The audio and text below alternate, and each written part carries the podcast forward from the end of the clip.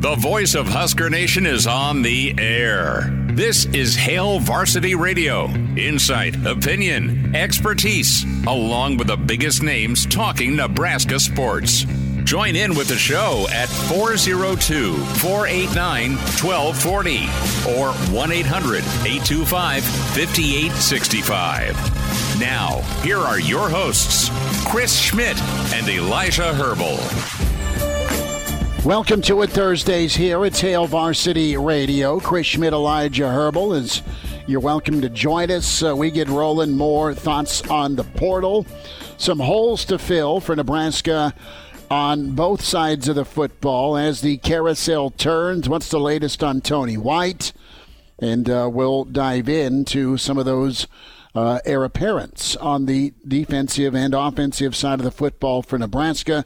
Always welcome to join us on Hail Varsity Radio, four eight nine, one two four oh, four eight nine, one two four oh, or eight hundred, eight two five, five eight six five. Can always watch the show, the Hail Varsity YouTube channel, or give us a follow on Hail Varsity Radio, at H Varsity Radio. While you're following, follow Elijah Herbel on Twitter at Herbal Essence, Chris Schmidt at Schmidt underscore radio. High school basketball tips off for me and Elijah tonight. So I am in the uh, living room slash kitchen island so I can get to my game in a timely fashion. Elijah's back in studio, but you can see if you jump on the Hail Varsity YouTube as we stream.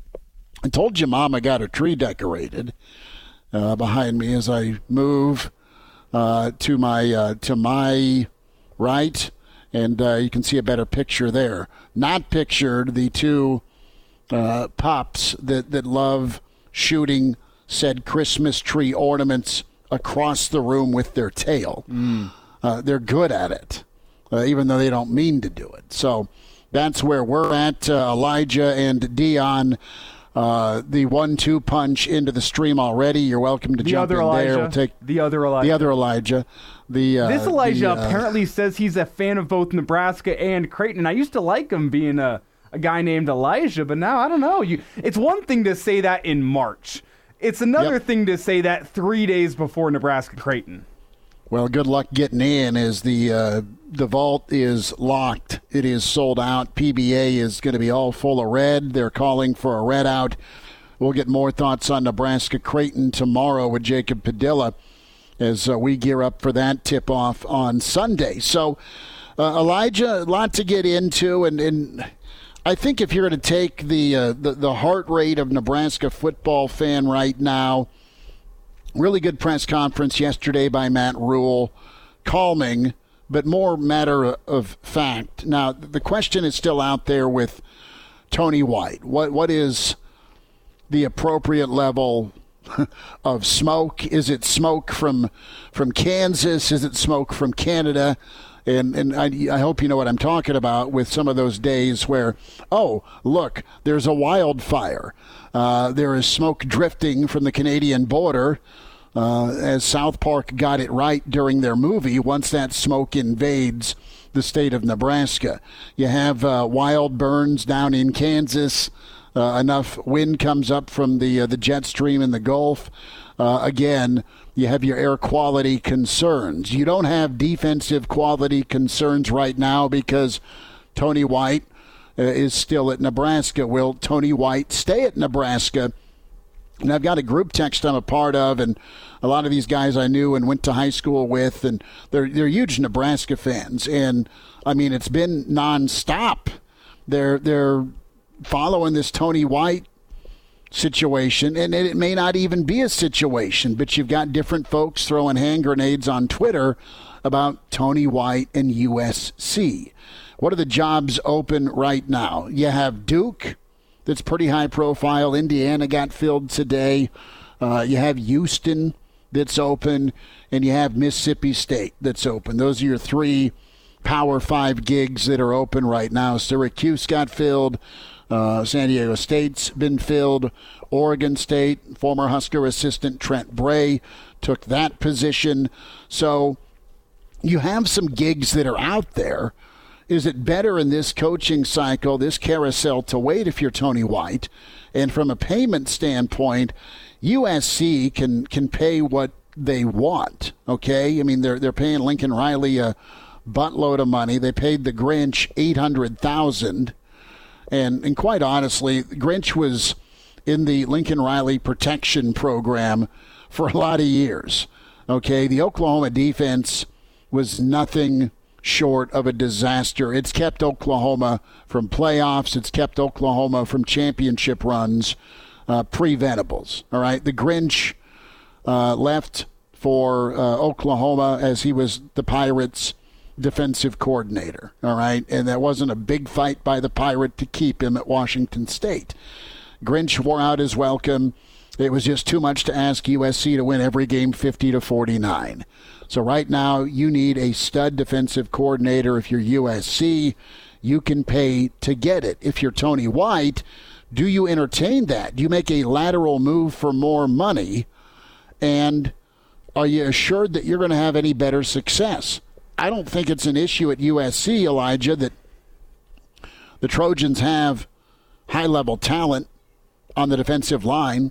I don't think it's an issue of linebacker talent. I don't think it's an issue of secondary ish, uh, talent. I think your your your twenty-two dudes that see time at U S C are probably all four, three, four, five-star guys. They're good. They're they're good out of high school. I think U S C's problem is they're offensive-minded, right? U S C does what? They throw the football around. They're a high-flying act. They're fun. They're explosive. They don't hit or tackle anybody. That's a Lincoln Riley practice problem. If you go there, is he going to change the way he gets the team ready Monday through Thursday? That'd be my big concern if I'm a defensive coordinator. If I'm making a jump up from a from a G five and I'm going to get paid a ton, so be it. I mean, there's a lot of things to consider. Uh, level of concern for Tony White to U S C is what out of ten? Maybe put it at five. Maybe five's too high. Maybe maybe Tony White just hits the recruiting trail tomorrow with pot roast and things are okay. Maybe he's still weighing his options. Maybe he has uh, been a, an assistant and a coordinator long enough. Maybe he's ready to just make a jump. But I don't see him jumping, do you, for a lateral, lateral move for more money. This this thing is – one thing is certain is Nebraska needs to pay that man his money, says K G B. I'm not sure I'd call it a lateral move. I'll get into that here in just a second. But I, okay. I, I see this two ways. One being the opportunity that you do have at U S C. I know the taxes out in California are insanity. Like, what is it? I, I mean, if you're making over a million dollars, isn't like forty percent of your money is going to, to state taxes and then a little bit more on top of that mm-hmm. goes to federal? Like, you're losing almost half your money every single year. So they'd have to make yeah, you, you, a big, you make a big million, offer. You're bringing home six hundred, right? I mean, they'd probably have to offer him north of two million dollars, assuming he gets a raise this offseason from Nebraska to be able to match or exceed what Nebraska's going to be giving him. There are some benefits to the U S C job. One, warm weather. Tony White was a kid that grew up in Florida, if I remember correctly, went to school in, in, uh, in California, spent a lot of his career before he went to Syracuse down south. Like, that weather is much more familiar to him. That's a big plus for U S C. Uh, the recruiting base that you'd have there at U S C is a big plus. I mean, you'd be able to to get the dudes that you need into that program in relatively short order, but that brings me to some of the downsides of U S C. This is not a one-year fix like you could have had at Nebraska. There were a lot of doubts last offseason with Tony White coming to Nebraska, and I was saying it for a long time. He was coming into a situation that he had a lot of the pieces he needed to be successful. You look at the three three five. One of the most important spots is that nose guard that can play two gaps, that can take up space, that can clog up the inside and make it a lot easier on your linebackers that are a little bit more undersized. That's kind of part of the three through five. You had that with Nash Hutmacher. You had linebackers, two of them in particular, in Reimer and Gifford, if you want to call him a linebacker. I know he's kind of linebacker, defensive back, safety. Two guys, though, that could move sideline to sideline, that could make their run fits, that could be all right in coverage. You had a, a linebacker in Nick Henrich that could get downhill, could take on pulling guards, could do really well with that. And then you had a couple of safeties, Omar Brown, Deshaun Singleton, and later in the season, Phelan Sanford, that could flow downhill and could clean up your mistakes blitzing because you're going to need to blitz with the three three five. Tony White walked into a situation at Nebraska that was pretty set up for him to succeed. He doesn't have that at U S C. This, it's not going to be a one-year turnaround at U S C, in my opinion. I don't think Tony White's a miracle worker in that way. I think he's a damn good defensive coordinator, but he's not a miracle worker. And that is the question to me here is, if Tony White is waiting for a head coaching gig, the right one to open up, U S C is not the move that you make. If you're looking to be a defensive coordinator for the next four to five seasons, make good money, get yourself high profile, and then really elevate yourself into a spot where you can get a, a top-of-the-line Power five head coaching gig, U S C is probably the spot you go to. But I think Tony White, from what we've heard from Rhule kind of uh, getting up and, and really supporting Tony White and his desire to be a head coach, I think Tony White is just looking for the right opportunity. And if that's the place you're coming from, it makes less sense to go to U S C because I don't think it's a one-year turnaround. I think maybe it's a two- to three-year turnaround with that defense at U S C getting up to, to playing at the level that Nebraska was at this season.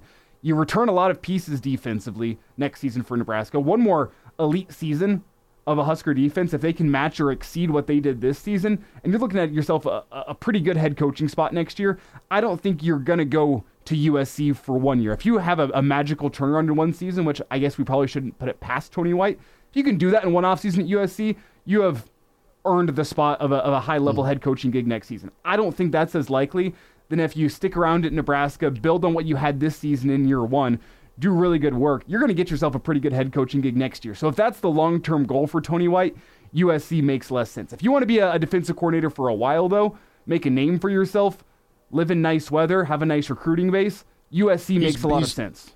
He's been a, a coordinator for a while, between Nebraska, between San Diego State, uh, between Syracuse. His time at Syracuse. I mean, it, it, it's not if but when he becomes a head coach and you leave uh, for a, another coordinator job that's higher profile. Uh, Nebraska's defense a year ago was ranked in the hundreds. In one year, you're not wrong that he had some pieces to work with, but Tony White was able to unearth some of those pieces and get guys coached up, guys that came in and were pretty talented, at least on paper. As he puts it, he got them talented on the grass. He got them talented for the film, and Nebraska finished fourteenth in in defense. So that's super impressive. Uh, he's got to kind of follow the, the Rhule advice and make sure the expectations and the infrastructure and the financial support equals what you're supposed to do uh, on the football field and where you where you're doing it. So if you're a Nebraska fan, you you want to back up the uh, the old Brinks truck and pay the guy to keep him another year. But back-to-back years with his defense coming back, with what he's got, uh, is you're you're looking great if you're Nebraska. And and Rhule knows that this could be an inevitability where someday he'll leave. And Matt Rhule's got guys that he's worked with all over football.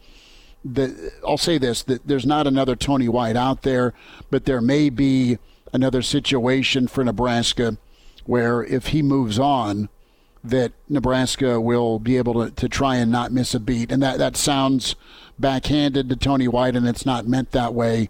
I think Rhule's just preparing for what he wants from all of his coaches. He wants his coordinators and guys on staff to to become head coaches if that's what they want to be. That's what he said. We'll hear from um, uh, Matt Rhule on the, the Tony White situation here uh, this hour from, from yesterday's presser. But, you know, he needs to be making more than, than the one million dollars a year. A three-year, three million dollars deal is what Tony White is making. Marcus Satterfield's making three uh, three years for four. point two million. He needs to be on par or more than what Satterfield's getting based on what side of the ball performed and at least got you near bowl eligibility. But guys on, love it. Love on, playing for him. On the flip side of things, a lot of Husker fans have gone full disaster mode should Tony White leave. I am not in that camp. I think Tony White did a really, really good job. We've heard it so many times from various coaches, from George Darlington to, to Charlie McBride, to name your coach that's been at Nebraska in, in, in recent years or even distant years. It's not about the X's and the O's. It's about the Jimmies and the Joes. Tony White did a great job unlocking the talent of a lot of the, the Jimmies and Joes on this defense. I don't think his his scheme is what unlocked those guys. I think it's the coaching. I think it's the way they practice. I think he's a great defensive mind. I am not in full disaster mode if Tony White to leave, were to leave. I think there's a lot of defensive coordinators around the country that would look at Nebraska's defense and see the opportunity there and say, you know what, I think I can I can lead that defense. I can lead it well. Maybe not as well as Tony White, but I'm not in full, it's time to panic should Tony White choose to go be U S C's defensive coordinator, or should he decide to go and become a head coach somewhere. I think you got a lot of young talent. You got a lot of pieces. And I think a lot of young defensive coordinators out there would be salivating over the opportunity to coach this defense. So I'm not in a place where I think it's a disaster if Tony White were to leave. I think he did a great job, but I think you should not undervalue the talent that Nebraska has defensively because you saw what Tony White did in the season. Don't forget the fact that that the transition last year to Bill Bush's defense showed a lot of improvement as well. There was pieces on the defense. Tony White had a full offseason to continue unlocking some of those guys. I'm not in the of the opinion that Nebraska's defense will turn to garbage over overnight if Tony White were to leave. That, that's that's where They'll I'm play, at right guys now. Are, guys are playing hard for Tony White. They're playing hard for their position coach. They're playing hard for their teammates. That's the biggest thing you saw uh, with Nebraska's defense. They played hard for Bill Bush. So, uh, and it's not that they didn't play hard for Chins, but they, I think there was just – they weren't flying around, all right? They flew around uh, this season and parts of last season. Brandon says his concern level's two out of ten. About Mister Tony uh, leaving Nebraska. Jackson checks in. His concern level's four out of ten. I'm probably leaning that way too, Jackson. Uh, my concern uh, level four of him out leaving, of ten. four out of ten, five out of ten. My concern of it being a disaster for the defense is like a two out of ten, if, if you follow okay. what I'm saying. Sure. So you, you think they're all right, uh, no matter who's uh, calling the defense. You just want to keep some continuity heading into That's a it. year two. That's it. All right, Brandon Vogel going to be with us. Hail Varsity continues, powered by Cornhead Lager. And now. And now, back to Hail Varsity Radio. Thanks for spending time. It's Hail Varsity Radio, powered by Cornhead Lager. Chris Schmidt, Elijah Herbel. We welcome in Brandon Vogel from counter read dot com. Reminder to buckle up, hands on the wheel, eyes and focus straight ahead. The driver has one job, to drive. This message brought to you by the N D O T Highway Safety Office. Mister Voges, how was Thanksgiving? Thanks for jumping on with us. I'm doing well. Thanksgiving Thanksgiving was great. The parents made the trek out from, from Nebraska, Ooh. so got to have a couple more seated seats at the table than than is typical for us. So It was uh, it was it was nice. That is that is good. I love hearing that. We have started the discussion of smoke, or is it just wildfire smoke, uh, when it comes to, um, to to Tony White and his future in Lincoln. What do you think? What do you believe? I think Elijah laid out the, the why you don't go to U S C. Uh, U S C's the, the the the school now you're hearing about. There's openings that, you know, Tony White looked at. San Diego State, there was an interview there. At least that's what the Union Tribune was reporting. So how do you ballpark this here? Your level of concern is what? And what do you think about the U S C possibility there for Tony White? I mean, my, my level of concern isn't zero because um, he is at the point in his career with a string of recent results that make him a candidate for uh, either head coaching jobs or kind of upper echelon, I guess, for, for lack of a better term, coordinator gigs. That said, um, when I look at U S C, I don't know that that's a better spot for twenty twenty-four than Nebraska is. Um, you look at the season U S C had, there's going to be a ton of attention on this D coordinator hire. There's going to be a ton of attention on Lincoln Riley's defense, Um, no matter who he hires to to uh, run it, because that's been the weak link, right? So, and oh, by the way, the Trojans have to to make the Pac twelve to Big Ten transition. And I would argue they might be the worst positioned because of their uncertainty and their lack of success on defense to make that out of those four. Um, now, they can put up a ton of points still, and they probably still will. But um, you just look at how U C L A plays and where Washington and Oregon are at at the moment.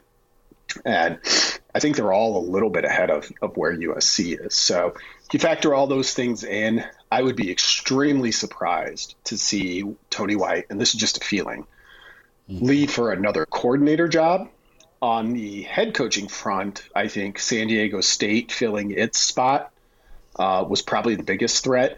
You know, Tony Tony White still has a connection to New Mexico, but to be frank, that's one of the toughest F B S jobs there is. And U T E P isn't much ahead of it. um, though, though he did play high school football in uh, in El Paso. So if either of those schools got him, they would be hitting more. They would be hitting a home run worthy of the biggest biggest bat, bat flip we've ever seen.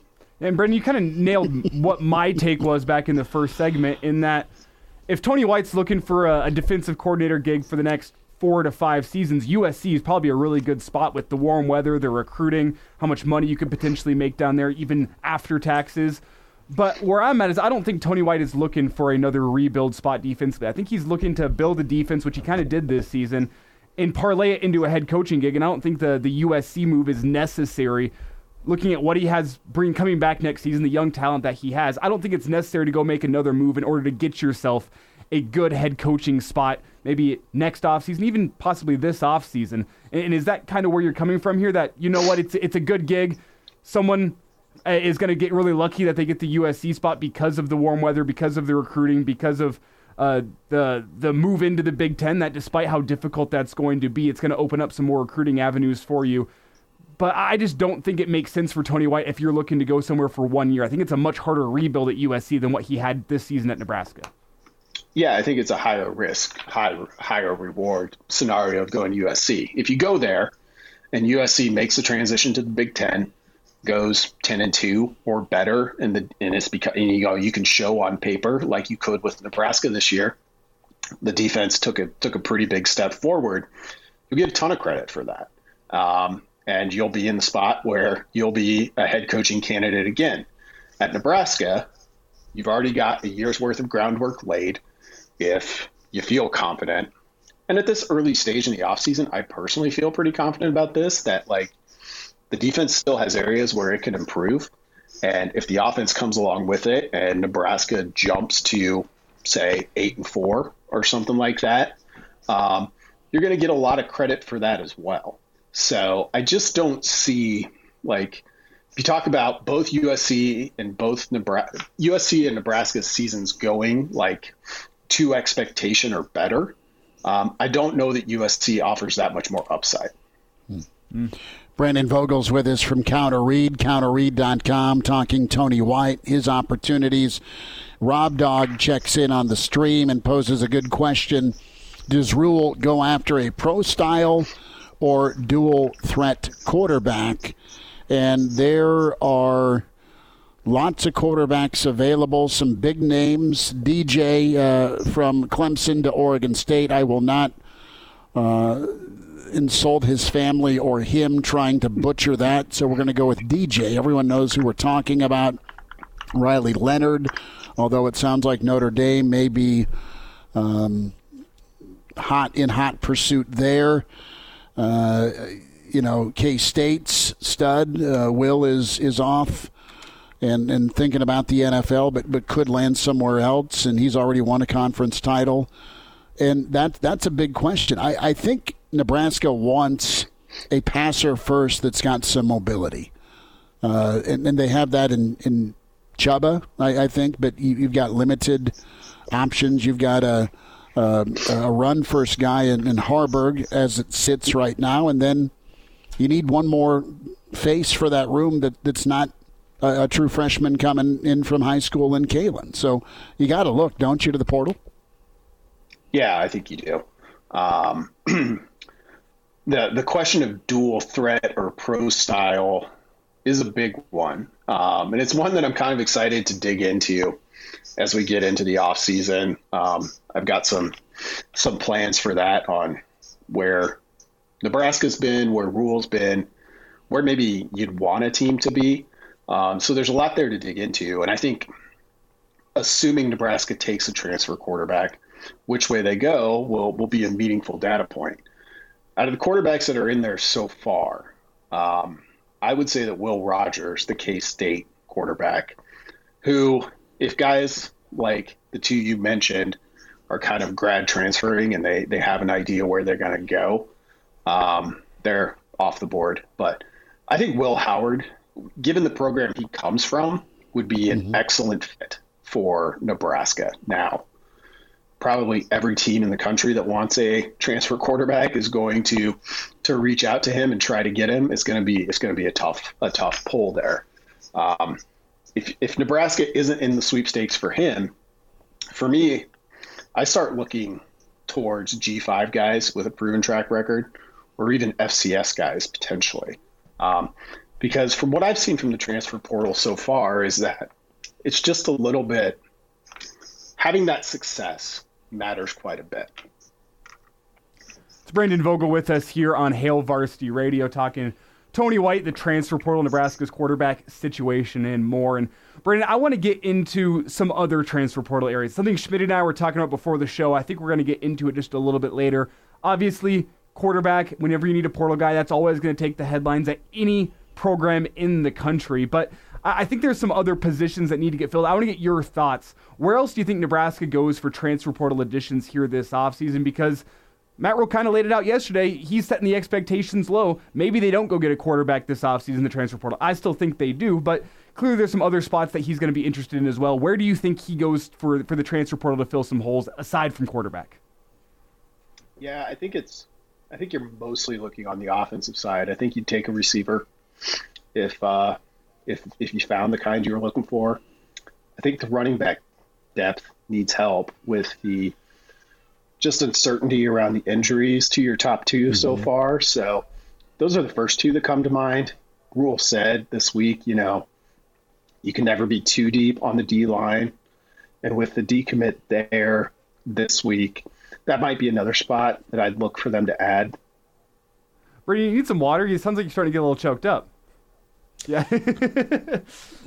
Just uh, talk about God the transfer portal. It's the new era of college football. Whenever you look back at what was and what is now, I, I can understand a man getting choked up over that. It's just everything. Uh, well, I was going to send Vogues a nurse, but the nurse I have to offer me, he didn't want. Sweetie, you're going to I Tennessee. Am, uh, I am, I am battling through illness. This is my flu game. I love it. Vogues is going to go for forty-three, uh, and uh, I love it. So, linebacker is what we're going to get into next segment. Do you look at Nebraska being thin, like uh-oh, or just unproven? Um, I mean, it's another spot where I could see him taking a, a, a proven player. Um, you know, Rhule's been pretty clear on this, and just talking about how big they are in development. You know, we saw a guy like Jamari Butler, what he was able to do with mm-hmm. with his first real snaps. I mean, Bullock, a, a guy who had played in the secondary previously. So my guess is that's a spot where they might feel a little bit more comfortable with where they were at, um, kind of behind the scenes, perhaps. So, you know, if, if a player presents themselves there, I, I think they're always going to look. But I think he's pretty serious about this, like being a little bit transfer, the transfer portal being a luxury. Uh, mm-hmm. is where they want to be. He he mentioned it in his press conference this week, you know, looking at where the playoff teams were. Georgia ranked fifty-fifth in twenty-four seven's transfer portal rankings. Um, Michigan was seventeenth. Washington was forty-sixth. And then F S U was sixth. So you look at those programs that are a little bit further along the line than maybe F S U was trying to come up there. I mean, Michigan's pretty far down the line.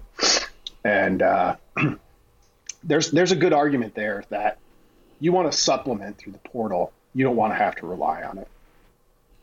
Well, the supplement of Coleman to Florida State from Sparty was pretty awesome to get the best receiver in the country uh, away from Uncle Ted in, in East Lansing. Uh, that was a big get. Vogues, real quick, tell us about Counter Read. How can folks get involved with what you and Aaron are doing? Uh, fill us in.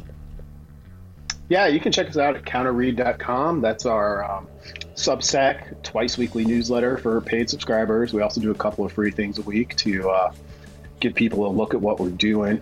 Have a big, uh, I know it's already started, but N C double A volleyball tournament preview coming tomorrow that I think is pretty fun, so mm-hmm. keep an eye out for that. Vogues, you take care. Thanks for joining us today. Thanks, guys. Have a good one. And now, and now, back to Hail Varsity Radio. Big thanks to Brandon Vogel for spending time with us. Hail Varsity Radio Thursday, presented by Cornhead Lager, Chris Schmidt, Elijah Herbel, four eight nine, one two four zero, four eight nine, one two four zero, or eight hundred, eight two five, five eight six five. Plenty of Tony White thoughts, plenty of portal discussion points beyond just the quarterback. We'll get into Coach Gary Barnett in about twenty-five minutes, uh, and then Danny Burke, Pride of Chicago, Burke's Best Bets. We'll get some college football uh, conference title game and N F L thoughts from Danny at five forty. So more comments to, to read into. Uh, one from Scott uh, as he checks in, and the concern level is where we're at with if Mister White, yes, science, leaves uh, for uh, more money, a higher profile program, or goes to an opening that he just wants to be a head coach. He's done his time already as a defensive coordinator. We'll see what the, the next move is for Tony White. It needs to be a raise if you're a Nebraska fan and just keep him here. Uh, Scott's like, not a concern. Uh, in reference, he's responding to, I think, one of Dion's comments, because most of the other assistant coaches on defense are Rule guys. I think most stay, even if he took another job. I think he stays, though. That's what Scott's saying. And, and listen, I'm, I'm leaning towards Vogue's laid out some good points. I think it's a tough ask to go be your savior for an offensive-minded coach in Lincoln Riley. And I think uh, if you're patient, the, the right opportunity will, will be there for you to have a great, great career as a head coach with with the way he's able to he's led defenses, at least the, the last few years between Nebraska and, and Syracuse. And the biggest concern to me, should Tony White end up leaving this offseason, is does he take any talent, especially that young talent on the defensive side of the ball, with him? Do any of them enter their name into the portal to go follow Tony White?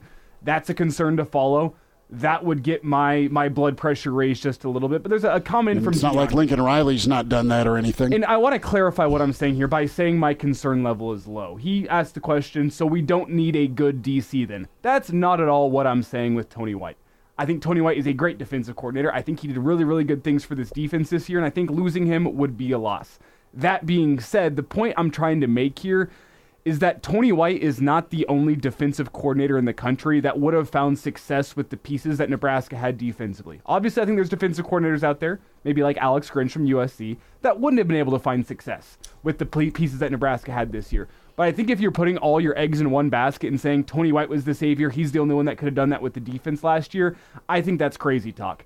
I think there's a lot of defensive coordinators out there, as I kind of said, that would salivate over the opportunity to come be the defensive coordinator for the guys that Nebraska has this year, because they saw what happened to Tony White. They saw his status get elevated in the nationwide coaching rankings, if you will, that he did a great job with this Nebraska defense. And I don't want that to get swept under the rug, but I think there's plenty of defensive coordinators out there that could do a good to great job with the pieces that Nebraska has on defense now and in the future. So that's why my concern level is low, is just because I don't think it would be... With Matt Rhule's connections and with what Tony White did with the defense this year, a lot of people around the country would see the pieces that he has, and I think Matt Rhule would have connections of people he'd be able to go to that could come in and do a really, really good job with this defense as well. That's why my concern level is low, and, and that's why my biggest concern is probably the fact that Tony White, maybe if he should go, would take some of the pieces with him. It takes away some of the the, the stuff you have in the cupboard for a, a potential future defensive coordinator to work with. But I'm not sitting here and saying, like, man, Tony White did nothing with this defense. I just think there's plenty of defensive coordinators that could have done a good job with this defense. So Matt Rhule found Tony White. Tony White was easy to find because of how good he is. I think he is that good. I think Matt Rhule can go find another really good defensive coordinator. And Nebraska would, would keep on trying to keep on on that side of the ball. So there are holes to fill with the portal, uh, and also in the recruiting world. You've got development versus transferring in, and quarterback's obvious that you got to kick tires on that.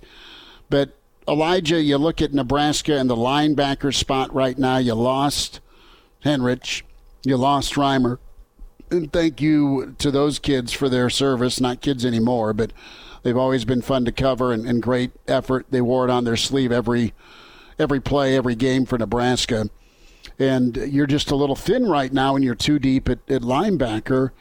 And is is that kind of one B when we look at positions of need for Nebraska? And let me just run down your linebacker options for Nebraska. You have Jamari Butler, that's been playing good ball. Chief Borders saw some time. Eric Fields, they've been just really impressed with, but he's kind of that rover spot, so put a little check next to Fields as far as just his versatility.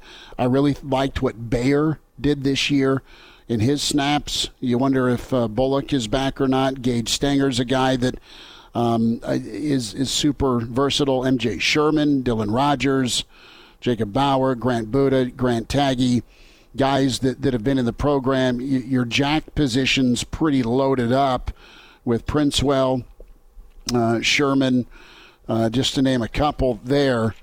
And uh, do you go look at a couple of guys that are linebackers to help kind of pad your depth? I think you need to, but I also th- like what Rhule said, that they're going to keep developing guys.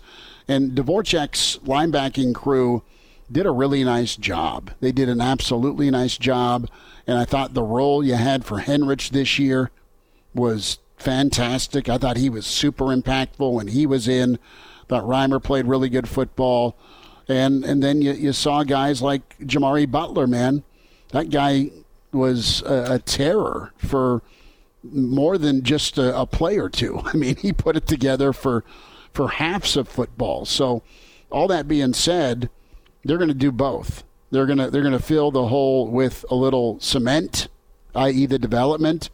And uh, they may um, coat it with some dirt, and I'm not calling a transfer player in dirt, but that's my analogy. So they'll they'll look and see if there's the, the right fit out there for it. But they've got a, a slew of linebackers to pick from. You just want different body types because you're going to see one hundred different offenses. You're going to see phone booth games. You're going to see spread it out ball games.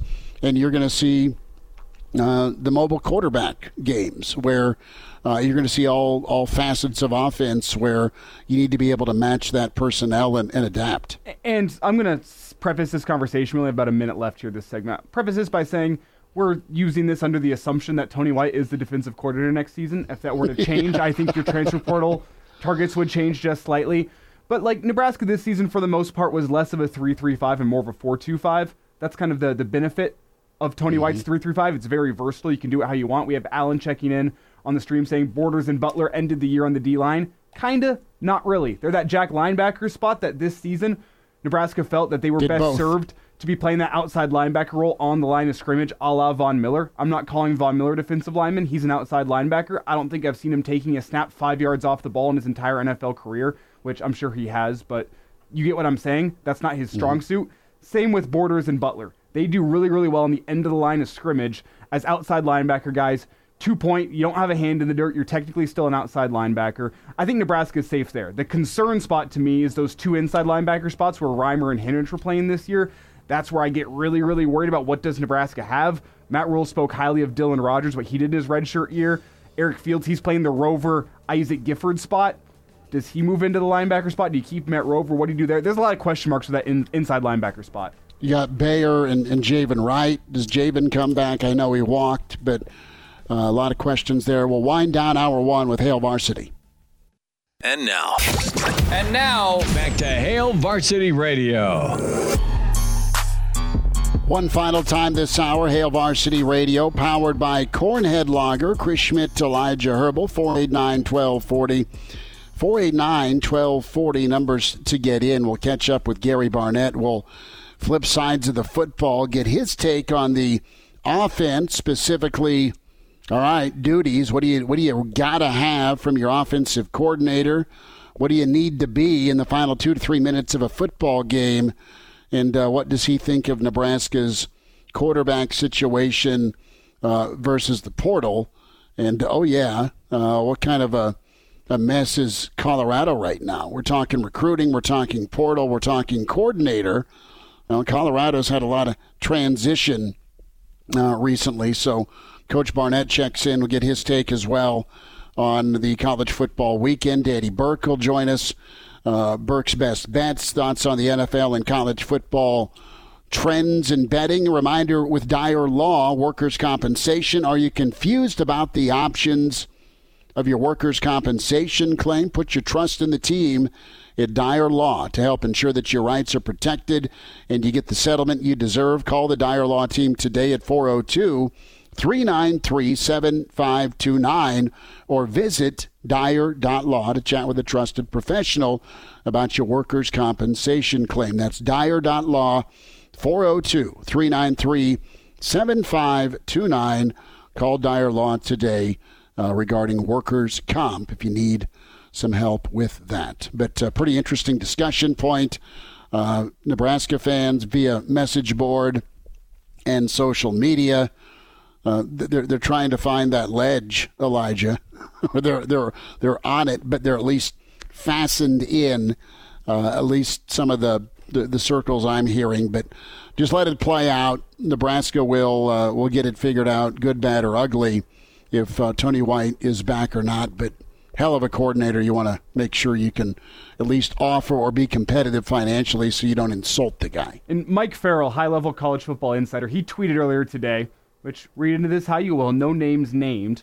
But again, if you're reading tea leaves, if you're into that type, he tweeted, so hashtag fight on in reference to U S C. That is their Twitter hashtag. So U S C out here whiffing left and right on defensive coordinator candidates because Lincoln doesn't do defense.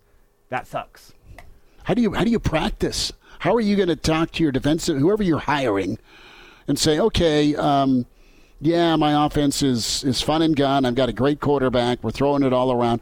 How am I going to get my defense physical and be able to tackle? I mean, U S C's been laughable at tackling. Matt Rhule talked about it a lot. That's why Nebraska's different in a really good way. It's kind of how they practice. They've been physical because they get physical Monday through Thursday. S C doesn't. Right? It's not that they don't have physical guys. It's not that they don't have talent. It's just how do they get ready? They're not they're not going to put guys at risk. They're not going to slap each other around. They're going to chuck it around and have fun. Well, be all sorts of patty cake. Here's the question for Lincoln Riley. Do you adjust to the Big Ten or does the Big Ten adjust to you, huh? Well, can I go there? I, I think Oregon I think Oregon's going to be okay in the Big Ten. I think Washington's going to be okay in the Big Ten, but Oregon for the most part, but uh, when it comes to on three, the um, the the head guy at, at S C's site, Scott Schrader, says, I don't believe it's Tony White based off the information that was shared with him early this morning. The the game, the, the name you're hearing about is Jim Leonhard. All right, Jim Leonhard, but Jim Leonhard wants to go to the N F L. Sounds like they may have struck out there too. Uh-huh, three and oh, right? Uh, Coach Barney's next. The voice of Husker Nation is on the air. This is Hail Varsity Radio. Insight, opinion, expertise, along with the biggest names talking Nebraska sports. Join in with the show at four oh two, four eight nine, one two four oh or one eight hundred, eight two five, five eight six five. Now, here are your hosts, Chris Schmidt and Elijah Herbel. Back into it at Tower two. It's Hail Varsity Radio. We're powered by Cornhead Lager. We welcome in Hall of Fame coach Gary Barnett as uh, he is back into uh, college football mode. Coach, good Thanksgiving. I know we talked on Black Friday last week, and that was great to spend some time with you. Thanks for that. But back into your, your, your football routine here after the holiday?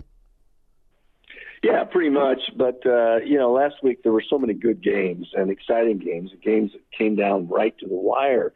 It's really hard to beat that. I'm sort of sort of disappointed we've only got about five or six games this weekend because last last week was just an incredible weekend. And even though there weren't that many big upsets, there were great games. A lot of great games, and I want to go through the Big Ten real quick. Uh, what would you take away with Nebraska, Iowa? I mean, it was same same song, next verse for Big Red fans as they were right there and made a play but couldn't hold on to the football again, Coach. Another turnover. Well, Chris, I, I could not understand why Uh, neither team would settle to go to overtime because that, you know, it, the chance to, to go to the twenty-five yard line and have four fresh downs and not have to go the length of the field uh, against, and the, if I'm on defense for Nebraska, I'm thinking that team can't go the full field, but that team's going to struggle even from the twenty-five. I could not understand why neither team would settle mm-hmm. for overtime. And uh, I, I just I just really questioned the play calling on on by both those two teams. First of all, Iowa can't throw the football, and uh, they throw a pick.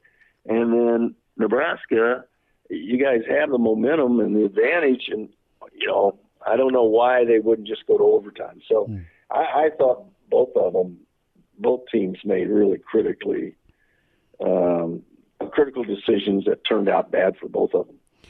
Gary Barnett's with us. Coach, you've been in that position as offensive coordinator where not everyone's loved your play calling, and you've got to do what's best for your football team. I'm interested to um, to kind of gauge your management of it. And the reason I ask that is because, you know, Coach Rhule's been asked this week as he evaluates things moving forward, can you have your guy in Satterfield be the offensive coordinator and the quarterback coach? Originally, he was supposed to be O C and tight ends coach. And it, just from a management on top of getting guys developed, Nebraska had to play three quarterbacks this year. Was it was it too much on the, the old plate? How did you juggle it? Because I know you had a lot of duties uh, as as an assistant uh, play caller uh, when you were at, at Colorado. Well, no, you know, I, I I firmly believe your offensive coordinator should be your quarterback coach. Okay. Uh, you know, you, you don't want somebody else talking to your quarterback back while you're trying to call plays. You want to talk to your quarterback. And so I firmly believe that quarterback coach and O C is the best way to go. But you got to have the right guy doing it. And obviously, you can't have somebody who's never coached quarterbacks do it. But um, you can. You you could. But um, no, when I was calling plays, I wanted I was coaching the quarterbacks, and I, I wanted that out of my coordinators as well. The only time I didn't do that was with Tom Cable, who was um, uh, Tom was the – Uh, offensive line coach. Mm-hmm. And so, um, but, uh, you know, I wanted my, my quarterback coach to be the coordinator. Well, uh, and, and that is something that wasn't the original plan. Nebraska wanted to get a quarterback's coach and, and have Satterfield be the O C, but not coach the quarterback. So uh, we'll see where, where that goes for, with Nebraska. But what do you see with, with Nebraska's quarterback situation, Coach Barnett? Do you, You like Chubba, uh, you've got Harburg, I, you know, I don't know what Sims's future is. And then, of course, the topic of the portal, uh, if you're Nebraska, and, and Coach Rhule laid out what the going rate is for some wow guys at quarterback between one and two million dollars. How would uh, how would you attack the quarterback situation? I'd have to put my head into these times. Yeah, and I would, first of all, uh, the coaches and Matt Rhule are the only guys who really know what Chubba Purdy can do. Mm-hmm. They know what the other two guys can do in practice. And um, so they're the only ones who know, looking forward, whether Chubba Purdy can do what they want to do. If he can do what they want to do, then then I don't think you have to go in the portal. The, the, you know, one of the issues with going in the portal is now when you take a kid out of the portal, say Jeff Sims, mm. and and now he, he doesn't work out, then what are you going to do? Because he can't go back in the portal again after he's done it once, and um, without sitting out a year, which he doesn't have left. So um, you know, it's complicated, and I I think. Uh, as long as my team understands, as long as my, really, even my fans understand that the portal exists and it creates opportunities, you're, you have a responsibility, one, to your team, two, to your fan base, and three, to win football games. So what can Chubba Purdy help me win enough football games to get done what needs to be done? And, you know, some, that might be, if it's a crapshoot, if you're not sure, then I think you go get Will Howard as fast as you can. And, uh, you know, whether it comes, you know, I, the one million to two million anymore, I mean, that doesn't mean anything, Chris. Mm. Uh, Nebraska would find somebody to pay them one million, two million. I don't like it. I don't, I, I'm glad I'm not doing it. I don't know that I could swallow and live with myself doing it, But I, that's the reality right now, and that's college football.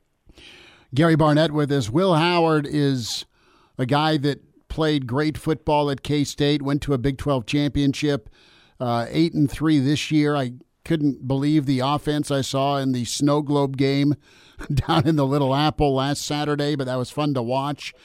Uh, do you think he ends up leaning N F L bef- uh, instead of college? Because I know he's, he's he's weighing that option too.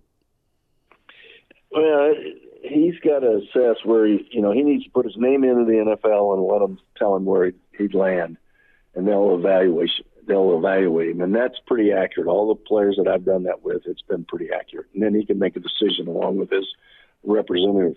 But um, you, you know, I don't know that there's Uh, a quarterback that uh, does what Coach Rhule looks like he wants to do any better than Will Howard, and he's got all this great experience. Gary Barnett's with us. Coach, let's flip it around, and tough way to end it for Colorado. What's your assessment of year one with Coach Prime? He's going to be named, I think I'm seeing today, the Sports Person of the Year for Sports Illustrated. That said, he's lost two assistant coaches and a number of kids that were verbally committed. Some four- and five-star guys are uh, are going elsewhere or looking elsewhere. Well, I think they're looking elsewhere. We'll have to wait and see. Um, you know, the Stanford game, Chris, we went from winning our fifth game and being in a hunt for a bowl and, and uh, to uh, just people – I don't think they've recovered yet. I don't think that team has recovered from what happened in the Stanford game, a twenty-nine point, mm-hmm. twenty-nine to nothing lead. I don't think we ever recovered from that. And I think it stunned everybody. I think it stunned the, the uh, sports world. And we nobody's gotten over that. I think that, uh, you know, this is the first time he's had to go put together a staff for a Division One program. I think initially he made some great hires, but as time goes on, he, a combination of their management, his management, uh, didn't work. And so you you have to change it. And that's what's happening. Some of those guys are leaving because they want to leave and because of opportunities. Some of them are going to leave because he just doesn't think they're going to be able to do what he wants done. So um, I, I think he's going to have to get more involved with everything, frankly. Um And so we'll see how that works for him because he hasn't had to do that before. But I think he's got to be more involved day to day. Gary Barnett with us, couple minutes, Hail Varsity Radio, talking some college football. So what is your take on management and how did you approach things with end-of-game situations? Were you calm? Did, did you, you win more of those one-score games than you lost? I ask this because it's going to be a way of life in the Big Ten. It is a way of life in the Big Ten, Coach Barnett. You know that. And Nebraska is still having problems closing things out. Were you able to simulate in practice what you saw or thought you might see in a game uh, to get better at those one-score tight ball games? That's, that's really hard to do. Uh, I mean, every one of those games are different. Every one of them come down to different scenarios. You have to keep a list of all the things that happen to you uh, through the years. And then, you know, as, as you, the first thing you do is on Monday, Sunday, is you have a quality control meeting, and you discuss what happened at the end of that game and what we should have done. And then that's documented. And uh, you you cover that in staff meetings. Uh, the rest of the year, if this comes up, here's what we should have done. So uh, I, I'm a big believer in planning out for those moments. You know, planning just means you have a plan. You still have to execute it. And sometimes you don't execute it. Players don't or coaches don't. But you've got to have a plan for those situations. Uh, you know, I always thought I was pretty calm. You'd have to ask my assistants, you know, if I was. But uh, and I'd have to go back and look and see how many I won and lost. But uh, I'm not bragging about it or bemoaning either either one of those. Mm-hmm. I just know that I had a plan, and uh, I would then try to work around that structure. You, you went about it the right way. You were you were you were you were confident in how you, you wanted, or you at least mapped out to go after it. Correct? Well, that's what I thought. Yes. What do you think of the playoff picture here, Coach? We could have some chaos? Are you expecting chaos this weekend with the uh, the, the four spots up for grabs? First of all, I got to ask you: Are, are you surprised Michigan did what they did last weekend? Uh, no, no, I uh, I'm not surprised at Michigan. I think they're the most complete team that's out there. Uh, you know, I think the the biggest shakeup is going to be Oregon, Washington. I, I I think Oregon's going to win that game. Uh, I'm probably rooting for Washington because I got two of my former coaches on that staff. Oh, good. I'm rooting for Washington and Oregon. I just watched them, and they, even the first game, they they just went for it on fourth down twice if they shouldn't. Uh, they win that game. So I think that's the shakeup that I see. I think uh, Florida State's going to have to win, and win. I think I don't know if they they have to win convincingly, but they can't, you know. win it on a last-second field goal or a last-second whatever, because um, you know I, I don't think there'll be a ch- Ohio State's sitting out there, Washington and Oregon are sitting out there. Uh, I do believe that if you're undefeated, that you're going to get in, and I think Florida State will get in unless they just look terrible doing it, and you know it's not a good game. How? Uh... How difficult could the old Doctor Pepper Big twelve championship game be for Texas? Their uh, sayonara uh, moment with Oklahoma State, and Okie State gets in. They they hung on, and they're playing for their first conference championship uh, game in forever. And Texas is, is right there. Who do you think's the fourth best team right now? Well, I, I think probably Florida State over their body of work is, okay. But without their quarterback, I don't like their chances going into the playoffs. And I think it comes down to whether this committee thinks it's it's going to be based on the body of work or whether it's going to be based on the team that looks the best at the end of the year. Uh, it just depends on what the head of that committee has designated as their goal at the end of the uh, playoff season. Have you been approached or did you ever consider being on this committee?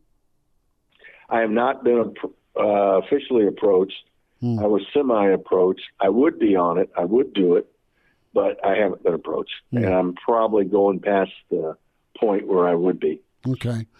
Any danger for Georgia? Any danger for Michigan? No danger for Michigan unless they just don't prepare well. Hmm. And that's not like Michigan. Uh, Oregon, I mean, uh, Georgia, Alabama, you know, I, I don't know. It's a what six-point game, and I think that's about right. I mean, if you're going to win, Georgia's going to win. It's going to win by a touchdown or less. Mm-hmm. But um, you know, this is a classic game, and I think everybody's looking forward to watching this one. No, Milroe has been a lot, a lot of fun. You take in or lay in the fifteen and a half Texas Okie State. I'm taking. I'm taking Texas. Okay. And, and all right. Gary Barnett with us, Hail Varsity Radio. Coach, uh, well, enjoy your weekend. Golf plans. Are you playing eighteen Saturday?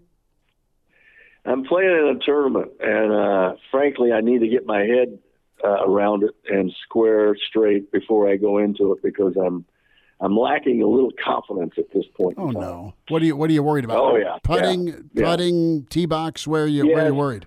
Yes. Yes, keep going. Yes. Well, do well and enjoy your tournament, all right? Thanks for a few minutes today. All right, Chris. Great being with you. Good stuff from Coach Barnett, Hail Varsity Radio. Good to get his take on end-of-game situations, the portal, the quarterback, and uh, training said quarterback. Open phones here next segment. Hail Varsity continues. Hail Varsity Radio is live. Now, back to Schmitty. Schmitty's a great guy, but he don't have a brain. And Elijah. You want me to speak? When I point at you, yeah. On Hail Varsity Radio. Thanks for hanging out. Good stuff from Gary Barnett, Brandon Vogel earlier in the show. Can log on and find us the Hail Varsity YouTube channel. Give us a follow on the Hail Varsity Radio Twitter feed at H Varsity Radio. And find Elijah Herbel on Twitter at Herbal Essence, at Schmidt underscore radio for me. Danny Burke, Burke's Best Bets. Get some Vegas love. What's he think of Thursday Night Football and the conference title showdowns this weekend? Some N F L Sunday as well. Of course, big one with Philly and San Fran. Danny Burke will talk some numbers and get inside the numbers. four eight nine, one two four zero. Open phones here. A lot of time today on Tony White. How much smoke do you believe is um, real with this U S C opening? And uh, should you be worried if you're a Nebraska fan? I think you should be worried that someday he will go take a, another job. I don't know that you need to be worried right now. It's not that he's not good enough to do it. Uh, I just think that there may be some better opportunities if you if you wait. This carousel right now has three head jobs open: Houston, Duke, Mississippi State, that are of note. Do you uh, make the move uh, to a program that's transitioning in? Yeah, U S C would love Tony White. I don't know that that's the place you go uh, trying to get that, that jump to a head coaching spot. I think you can spend one more year under Rhule with another year of defense. I will say, uh, Schmitty, my level of concern has gone up greatly within the last ten minutes, and that's because I've determined a very large spider is in the studio with me right now. Wow. So it's not about Tony White. It's about this arachnophobia. You might be able to see, you see him crawling across the wall right there? See him next to next to kind of on the microphone? Is it a daddy long? I'm I'm at home. I have basketball tonight. Gretna Southeast locally on K F O R, so I need to get there after this. I've been doing some quickly. research. I believe it's an American grass spider. Um, I'm not sure why he'd find himself in Is the studio. Is it big and furry? Is it like one of them wolf spiders? It's not a wolf spider. I've had a wolf spider at my house. It is large, though, and it is, I, the shoe is off if it becomes necessary. It is off. I might. T- he's getting kind of active. He was chilling, and I was going to let him be, but now he's getting kind of active, and I'm starting to get a little worried over here. Like, usually I'm a live and let live kind of guy. He's um, he's tired of our Tony White discussion. But if you start reaching and, a point where I can't focus on my radio, radio duties anymore, like, might be time for you to go. He's he's He seems to have calmed down. I'm going to keep the shoe well, off for at now. At least make sure the mic is so where we can hear the, the whack. The thud. Yeah, the thud um, that way. But you, you're uh, you're dancing with being unlucky right now, and pretty interesting metric out there on Twitter about Nebraska being the unluckiest football team. And this was uh, Bill Red Radusky from college football data dot com.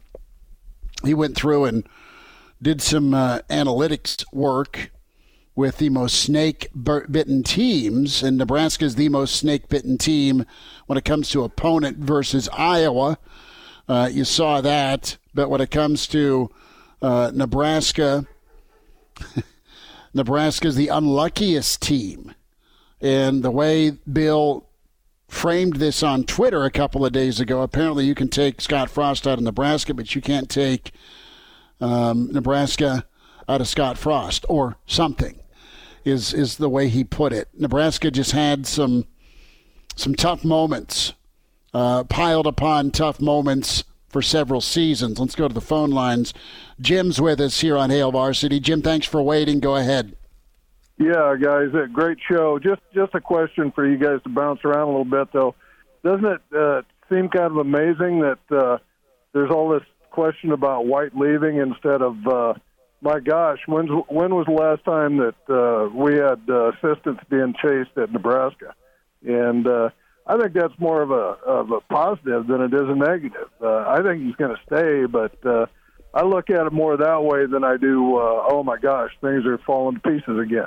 So, I, I, anyways, that's that's kind of my thoughts, guys. No, appreciate it. Yeah, I mean, it, it, it duly noted for sure, Jim. Thanks for listening well, and, kind of and calling to my point in. Back in hour one, it's usually easier to find a replacement whenever a guy leaves because he's so successful than if you have to fire a guy and there's nothing in the cupboard. Usually easier to go find a replacement in one of those. In the one of those, in, sorry, I should say in that circumstance. Sure. Well, and you know it's um, yeah. Nebraska didn't have a lot of uh, turnover. Uh, assistant-wise during uh, the Osborne era. Uh, you had minimal with – you had some guys retire under Frank, but you, you saw more and more of it, and, and you saw a revolving door with offensive coordinator and wide receiver coach during Frost's era. I mean, you were on into a new O C every year. So the topic of being unlucky, why do you think Nebraska is so unlucky? We'll open that package in a moment. This is Matt Rhule. He was asked about it yesterday by Mitch Sherman. Yeah, I don't think we're unlucky at all. I think we have to get better. I mean, that's that, to me, that's part of the problem. Like, that's what I was saying earlier. Like, like for me, this is, man, we came in our first year. We got way better on defense. We figured out how to run the ball on offense better. Played great special teams. Man, we turned the ball over too much. We didn't, you know, we didn't win fourth quarter games. We had, we had, we were five and seven. We had five games by, you know, basically three point, you know, three points or one went to overtime. I always count that as a one point loss. So by three points or less, like. I don't I don't want our guys in any way feeling victim. You know, what I will fight for is, like, again, I've talked about before is, again, I'm never going to complain about officiating. Replay bothers me. You know, replay bothers me that we lost twelve seconds in the last game when I'm standing on the field screaming, why is the clock not running? Replay bothers me that, you know, there's the targeting that doesn't get overturned, and then Sunday they say, you know, that that bothers me. Um, but, you know, at the end of the day, like, to be to be minus whatever we were, minus seventeen, uh, you're lucky to be five and seven. And so I won't make that the only storyline, because that, that takes, you know, that, that, that, that lets too many people off the hook. Like, everybody's got to get better, but I don't see us as unlucky at all. I see us as um, a team that a team that fought the hanging games that maybe maybe if we wouldn't have fought as hard, we wouldn't have even been in. Right? I mean, I, I watch some of the get scores at the end of the year. I'm watching Maryland roll at the end, at the end of the year. I'm watching, you know, Illinois Northwestern. They're scoring forty-five points a game. I'm watching, you know, like I think I think we we got in there, we competed in every game and fought and battled and had a chance in every game. It didn't didn't make it happen down the stretch. So I don't think it's unlucky. I think it's like, hey, let's just go back. Let's go back. Let's go back through the same thing from a year. Um, let's get a little bit better in every area, and let's make close losses close wins. And that's that's been my history. That's what I've tried to do. So there's, I mean, I'm already on to year two right now. I'm not even still on year one in my brain. I'm, I've already moved forward, and I'm ready to go. So good answer by Matt Rhule. Get better. Make your own breaks. Play better. Make a tackle, hold on to the football, uh, be decisive and accurate, and execute in the two-minute situation, and uh, away you go. And Nebraska had a lot of opportunity, Elijah, and it was just one, one, one in, I think, five this year. And those one-score opportunities, they, they won a one-score game against Northwestern. It's been a program problem. And it's just right now a year one problem for Matt Rhule, and he's right. Go back to work, get better. And uh, you had uh, Jackson check in uh, in the stream. Hail Varsity YouTube can find us there. It's not being unlucky. It's continued mismanagement of late game situations over and over and over again. The only thing that Nebraska gets screwed over on is officiating. Uh, other teams know how to win. Uh, we don't. And, yeah, it, it is. It's a process to, to learning how to win, and with, with this team, with this roster. So they've got to get better at it. You have to have the right guy making the play or calling the play, and you have to have the right guy trying to execute said play, that is quarterback. So it's, uh, it's a whole bunch of things. It's not just one thing. And uh, Nebraska's got to be better at it, because you're going to live life every week for the most part in the Big Ten and the new Big Ten with uh, with one score, one possession ball games. You got to take care of the football. It's that easy. It's a fundamental thing that they're going to, I, I am sure, practice, practice, and practice again. And their, their their tolerance level better not be what it's been last season for this year when it comes to the quarterback, running back, whoever. Uh, don't don't let someone gather dust. Just make sure they're to the point, Elijah, where they where they just don't fumble. And and it should be noted with this unluckiest team ranking, it's based on an average of your success rate of your offense versus your success rate of your defense. So if that kind of makes sense. So Nebraska in this metric was more successful than their opponents on the average play, whenever you average out mm-hmm. every single play in a football game, in three games. What can lead to that? Inefficiency in the red zone. They're getting touchdowns where you're getting field goals. That could be an element. Turnovers. Turnovers are a big element. That, you know what? You've driven down all the way down the field. A lot of successful plays in a row. One unsuccessful play kind of skews the metric in that way. And then, mm-hmm. as Jackson kind of alluded to, that late game management. You know what? you left too much time on the clock for the opponent, and they throw together one drive of successful plays against your defense, and now you lose the football game because of it, despite the fact that you've been more successful all game long. So there's a variety of factors that can go into why you're unlucky. Unlucky is a bad moniker for this this rating, in my opinion, because whenever you think of luck on a football field, you think of, oh, somebody fumbled on the sideline, instead of the ball going out of bounds, it stays in. How'd the, how'd the ball bounce, yes. right? That, that's what unlucky means to me. This isn't about unluckiness. It's about, honestly, not playing up to your full potential, making mistakes in untimely moments. These are all factors that factor into what becomes the most unlikely team in America, quote unquote, because I really don't like the term unlucky. It, it's just tight in the moment. And some of that's carryover, I, I believe, and some of it's just ball security, common sense. Now, uh, one thing I'll say is the uh, the replay. He has an absolute gripe. I mean, replay, replay, doesn't matter what color your helmet was, switch sides. I mean, Nebraska got jobbed three different times in tight ball games. Again, don't turn the ball over three times in a fourth quarter. Don't put yourself in that position. That said, you have replay. It's instituted to, to fix human error and don't get it wrong a second time. And, and the Zebras did that, not just to Nebraska, but to uh, to Iowa and a handful of other teams. Mm-hmm.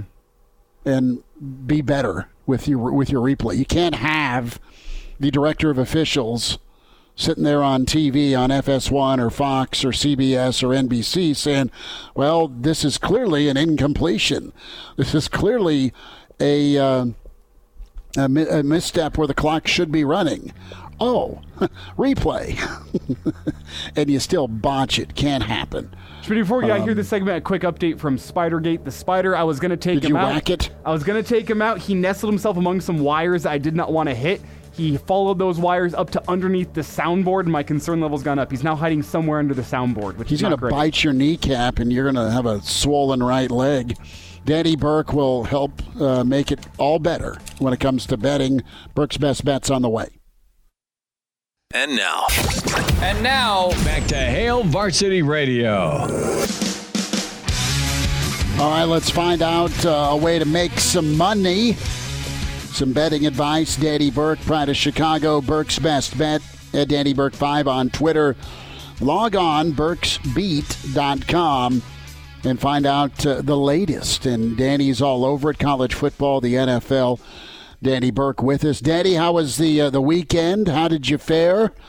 Are you still weeping about uh, Nebraska, Iowa, or did you have the unders and you're fine? Oh, uh, man, I'm still weeping about college football. Uh, went oh for two with the college football pick. We're doing all right, you know, kind of a quality over quantity season. And then Nebraska, obviously heartbreaking. I don't need to tell you guys about that. And then I was kind of having an obscure game later, Jacksonville State, who almost made an effort at the end. They ended up losing on a game-winning field goal. So uh, college football was a stinker. N F L, we swept the board four and oh, so at least that kind of salvaged the weekend. But Uh, hopefully we can make a mark in the positive category for both this upcoming weekend, fellas. Well, where you lean in uh, first and foremost with the college football slate, a lot of options, a lot of choices. Yeah, just put out an article today for the couple bets that I've made as of this point. The first one, let's take it to the S E C championship game with Alabama and Georgia. On Sunday, I was actually hanging with a with a pal who went to Alabama, and I was asking him, you know, what do you think the spread's going to be? And he thought it was going to be well over seven. Granted, he may be just a pessimistic Crimson Tide fan, but my guess was that it was going to be at about four and a half. And that's kind of where it opened, but then you immediately saw all this love go toward the Bulldogs. And I was able to snag six in the hook earlier today at one of the books here in Illinois. I would play it as high as six. I probably wouldn't want to take a five and a half or five. I'm not saying it's a bad bet, but you know, six can still be somewhat of a key number, especially if anything wonky kind of occurs in terms of overtime. But the reason that I like Alabama here, guys, is honestly defensively, the Crimson Tide have been a little bit better on that side of the ball. And a lot of other categories, they are very similar to where it doesn't really justify, in my mind, Georgia laying six in the hook. I mean, I get the concerns of Milroe and, you know, how he's had a rocky season himself, but I like that he's got the mobile threat. you know, it was a miracle, the fact that this game means something based on how they ended the Iron Bowl. Now they have a chance for the college football playoff, but that's always a tricky spot for Alabama. So I'm not saying they're going to win. I think they have a great chance to win, and I feel comfortable enough based on how these teams have been, and Georgia's lacked the strength of schedule. I'm not saying they're bad. I just don't think, you know, they're maybe as great as years past. So that's why, again, I don't think it warrants them laying six in the hook. And then, uh, guys, for the other game that I bet, I went to the Big Ten championship game and somehow found a bet in this matchup. And I would have leaned toward laying the points with Michigan. I would have leaned toward the team total with Michigan. The spread's like minus twenty-one point five, minus twenty-two point five. The team total's anywhere from twenty-seven point five to twenty-eight point five. So what I found was a bet at DraftKings that was team total touchdowns over two point five at minus one seventy. Now, I know that it's a chalky proposition there for Michigan, but look, if they're going to cover that spread, you've got to presume they're at least scoring three touchdowns. If they're going over that team total, you've got to think they need to score three touchdowns. Yes, they could pile on field goal after field goal after field goal. I just don't really think I was going to prevent them from getting touchdowns. Yes, it's a very good defense, but the best offense they played was, was Penn State, who's not even that great of an offense, and the Nittany Lions still put up thirty-one against them. Otherwise, Iowa has not played any lick of a confident offense. And the fact that Harbaugh's back, man, we know that he loves to pad those stats toward the end of games and make a statement. So I think they're really going to try to score as much as they can and kind of do, you know, a big middle finger to the college football uh, just committee out there if you're Harbaugh. So I think they get three touchdowns at least against Iowa. Danny Burke with us here, Burke's Best Bets. And, Danny, you're the expert, but I'll say I kind of like the Alabama money line this weekend, and my picks tend to go wrong. But for some reason, I think Bama has really come on as of late. But let's move on to the N F L because we have the Cowboys and the Seahawks tonight. I'm looking at Burke's beat here, Danny, and you're throwing the Cowboys into a Week thirteen teaser. Tell me a little about the teaser and your N F L plays for the weekend. Yeah, so, again, you're seeing the Cowboys really anywhere from about nine and nine and a half. When I took it yesterday, there were some eight and a halfs available. But if you have a nine out there for you, then you could just opt in to do a six and a half point teaser if you feel comfortable laying a little bit more and find a dancing partner. For myself, the other team was the Jags, and I'll get to them momentarily. But, look, this is the bread and butter for the Cowboys, right? It's beating up on middling to below average teams. And frankly, that's what you have with Seattle. I know they do show signs of life every now and then, but Geno's hurt. He's not playing as well. Kenneth Walker's out of this game. Running backs don't mean a lot for a lot of teams, but for the Seahawks team, he does. And the defense has only gotten worse each and every week. And don't forget, they just played the 49ers. And teams who play the 49ers the following week, there was a massive trend where they were just losing and losing. I know that got broken this year, but with a team like Seattle who's not good enough to overcome it and are already banged up, I don't think that's going to prove well for them. So uh, why not, you know, tease it down, make it a little bit less sweat kind of bet for you instead of laying out nine and use them to win by ten and tease them down below the key number of three. And then same philosophy here with Jacksonville on Monday night. Look, they're laying eight, tease them down six points, get them to two, get them to two and a half, whatever you can. This team is far and away better than the Cincinnati Bengals right now. Browning's in the mix. He did fine, I guess you could say, against the Steelers, but he's not going to go into Jacksonville on Monday night and beat this, you know, Super Bowl contending team Jacksonville. I'm not saying they are a Super Bowl team, but their record indicates they're going to have a chance for it, unlike the Bengals. And their defense, guys, is atrocious. They've just been sloppy all over the place. Their season is obviously over at this point. So add a little comfort to Jacksonville, add them as your other season leg. Danny, what do you think about Philly and San Fran? You know, Schmitty, at first, well, let me take it back a couple weeks because Philadelphia's been a team that I've been looking to fade, and I took Buffalo plus three and a half this past week. My goodness, that was an aggravating game to watch, but luckily we got there. So I've kind of been fading Philadelphia, but now that the line has really kind of gone the opposite way, I find a little bit of intrigue here with the Eagles catching three. Now, San Francisco, I do think in general is the better team. I will ride on that ship that San Fran is the better squad, but I think Philly with their home field advantage actually does have something. I mean, look, I don't want to, you know, just be the guy complaining because I won the bet at the end of the day, but you know, a lot of people were complaining about it too. That officiating last week for the Eagles, I, that was just abysmal. And I do think not only that, but obviously just having a lot of good crowd there and, you know, some raucous fans Uh, there in Philly does help this Eagles team. Maybe they feel like they kind of have a chip on their shoulder because they have the best record in the N F L, yet people like myself aren't believing in them. So, yeah, I would probably gravitate toward taking the points with Philly. I haven't done it yet, but that's kind of like the first out in terms of the bet, the one that I would definitely consider making next. So it would be the Eagles or pass, guys. Danny, last All thought right. here, about thirty seconds. Have you turned your attention to basketball just yet? We have Nebraska-Creighton on Sunday as well for the de- for the degenerates out there, the start of the Nebraska high school basketball season. Wow. Wow. I, uh, you know, I only bet one college game. It was Purdue in that semifinal. It was the most aggravating basketball game I've watched with the officiating. The Boilermakers did win somehow, but I need you guys to tell me what to bet. You're more, more locked into this Nebraska uh, Creighton matchup, so I'm willing to hear your guys' thoughts. What's the line? Don't well, know yet. You got that on deck. I feel like you'd, you'd know that off, off the top of your head, my friend. I haven't seen one yet, so. Creighton minus make? seven. Creighton minus uh, seven, maybe. I guess uh, Elijah, our take is I'm not touching this with a ten-foot pole. All right, well, we'll get back to you, Danny. Danny Burke with us, uh, Burke's Best Bets. Uh, find Danny on Twitter at Danny Burke five. Pride of Chicago, thanks for the time today, bud.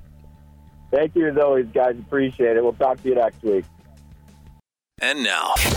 And now, back to Hail Varsity Radio.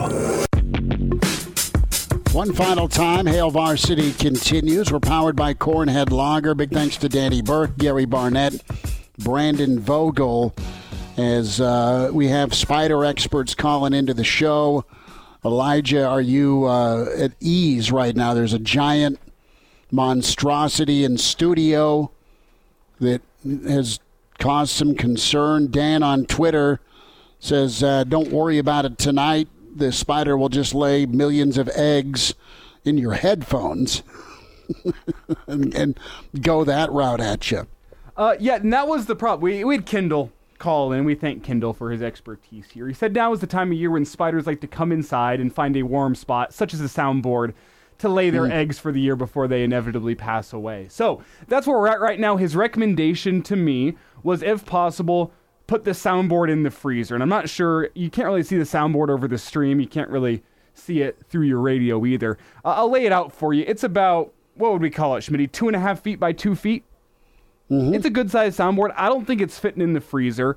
I can't really get to the bottom side of it to remove any potential spider eggs, so there is a good chance that come, I don't know, early springtime, we'll have millions of spiders, small and babies, crawling out of this soundboard. So watch out the, for that. The best news about that, though, is based on how old and, uh, well, I'm just going to say it, vile the carpet is in that building, that it'll it'll snuff out the uh, the spiders and the baby spiders in no time. It's toxic in here. Well, the problem is, right? Like, I mean, we don't we don't know that there's black mold, but there might be. Well, I know for a fact that I spilled an entire like tray of beans in here one time, and I didn't do a very good job cleaning them up. I did I did my best with the resources I had on hand, but like, mm. yeah, no, there's I'm I'm sure there's plenty of. of toxins within this building in some way, shape, or form. Well, it's an old building, and I think it used to be an old, what was it, the old V F W? It was the old V F W, yeah. yeah. Right. So, so plenty I mean, of ghosts in here as well. Yeah, there is, and I think there's, it doesn't smell like smoke when you walk in. The wrong thunderstorm hits uh, Cornhusker Highway at the wrong time. Things will leak for a little while. Well, I've told you about, we were That's here, always healthy. I was in here for that post-game show that one time, and it straight up just started randomly smelling like smoke in here. I couldn't figure it out. It smelled like smoke for the entire post-game show, and it was fine whenever I walked in on Monday, but that was concerning. Mm. Yeah, you did think there was uh, some sort of gas leak or something. Oh, yeah, that's it. That It's more like propane, not smoke. It's more like propane yeah. in here. Yeah, that was concerning. And, you know, we're within explosion distance behind the, uh, the fence. Meth labs. Well, you say meth lab, I say trailer park. You said it, not me. I no. I'm just saying that, you know, it's it's you can uh, get hit by a vehicle just going to work. I mean, you just roll the dice every day is is, is the best way we'll put it. This podcast is the way to find us on Hail Varsity, Spotify, iTunes, Google Play. Is where you can find Hail Varsity Radio, the interviews you want, or the entire show, or just the segment you want to hear. Check us out that way. You can rewatch the show a couple of different ways. The Hail Varsity YouTube channel, subscribe to that. Hail Varsity Radio Twitter. Find us there at HVarsity Radio and give Elijah a follow on Twitter at Herbal Essence. Chris Schmidt, that's me, at Schmidt underscore radio. Plenty of thoughts, Nebraska Creighton. We get you geared up for the weekend. More Nebraska football tomorrow. And so we'll be back at four and locally on K F O R, K F O R now dot com, seven twenty. We'll be ready for Gretna and Southeast High School boys basketball tonight. Have a good evening. Thanks for tuning in to Hail Varsity, powered by Cornhead Lager. A Huda Media Production.